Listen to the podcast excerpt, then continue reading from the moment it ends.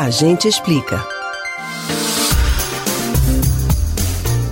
A logística que envolve o dia da votação no Brasil costuma ser bastante ágil e eficiente. Mas tem uma obrigação deste dia que gera muita polêmica. Isso porque não é todo mundo que gosta ou deseja votar em determinada eleição. Mas ao contrário da maioria das democracias do mundo, aqui no Brasil, o voto é obrigatório. Você entende o motivo da obrigatoriedade do voto no país? O que acontece com quem não vota? Tire as suas principais dúvidas sobre esse assunto no Agente Explica de hoje.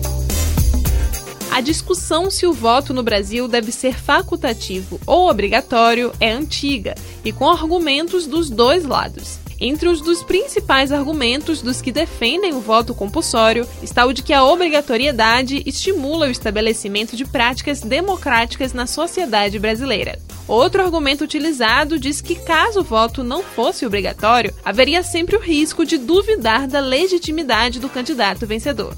Por outro lado, os que preferem uma votação não obrigatória acreditam que, caso isso acontecesse, o número de candidatos que de fato representassem o povo aumentaria, uma vez que apenas pessoas que se interessam pelo assunto escolheriam votar.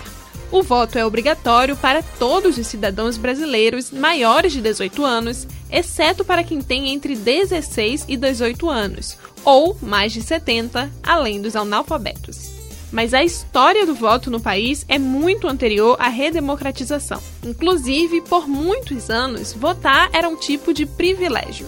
Mas como que algo que era exclusivo virou uma obrigação? Segundo o cientista político e professor da PUC São Paulo, Pedro Fassoni Arruda, nos anos 80, a maioria da população brasileira era favorável à obrigatoriedade e havia uma certa euforia pela campanha das diretas já, o que facilitou a decisão.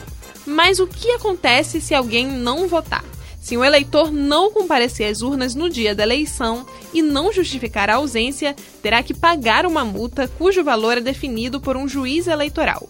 Caso a multa não seja paga, o cidadão fica em dívida com a Justiça Eleitoral e não pode se inscrever em concursos públicos, tirar passaporte nem carteira de identidade. Você pode ouvir novamente o conteúdo do Agente Explica no site da Rádio Jornal ou nos principais aplicativos de podcast: Spotify, Deezer, Google e Apple Podcasts. Beatriz Albuquerque para o Rádio Livre.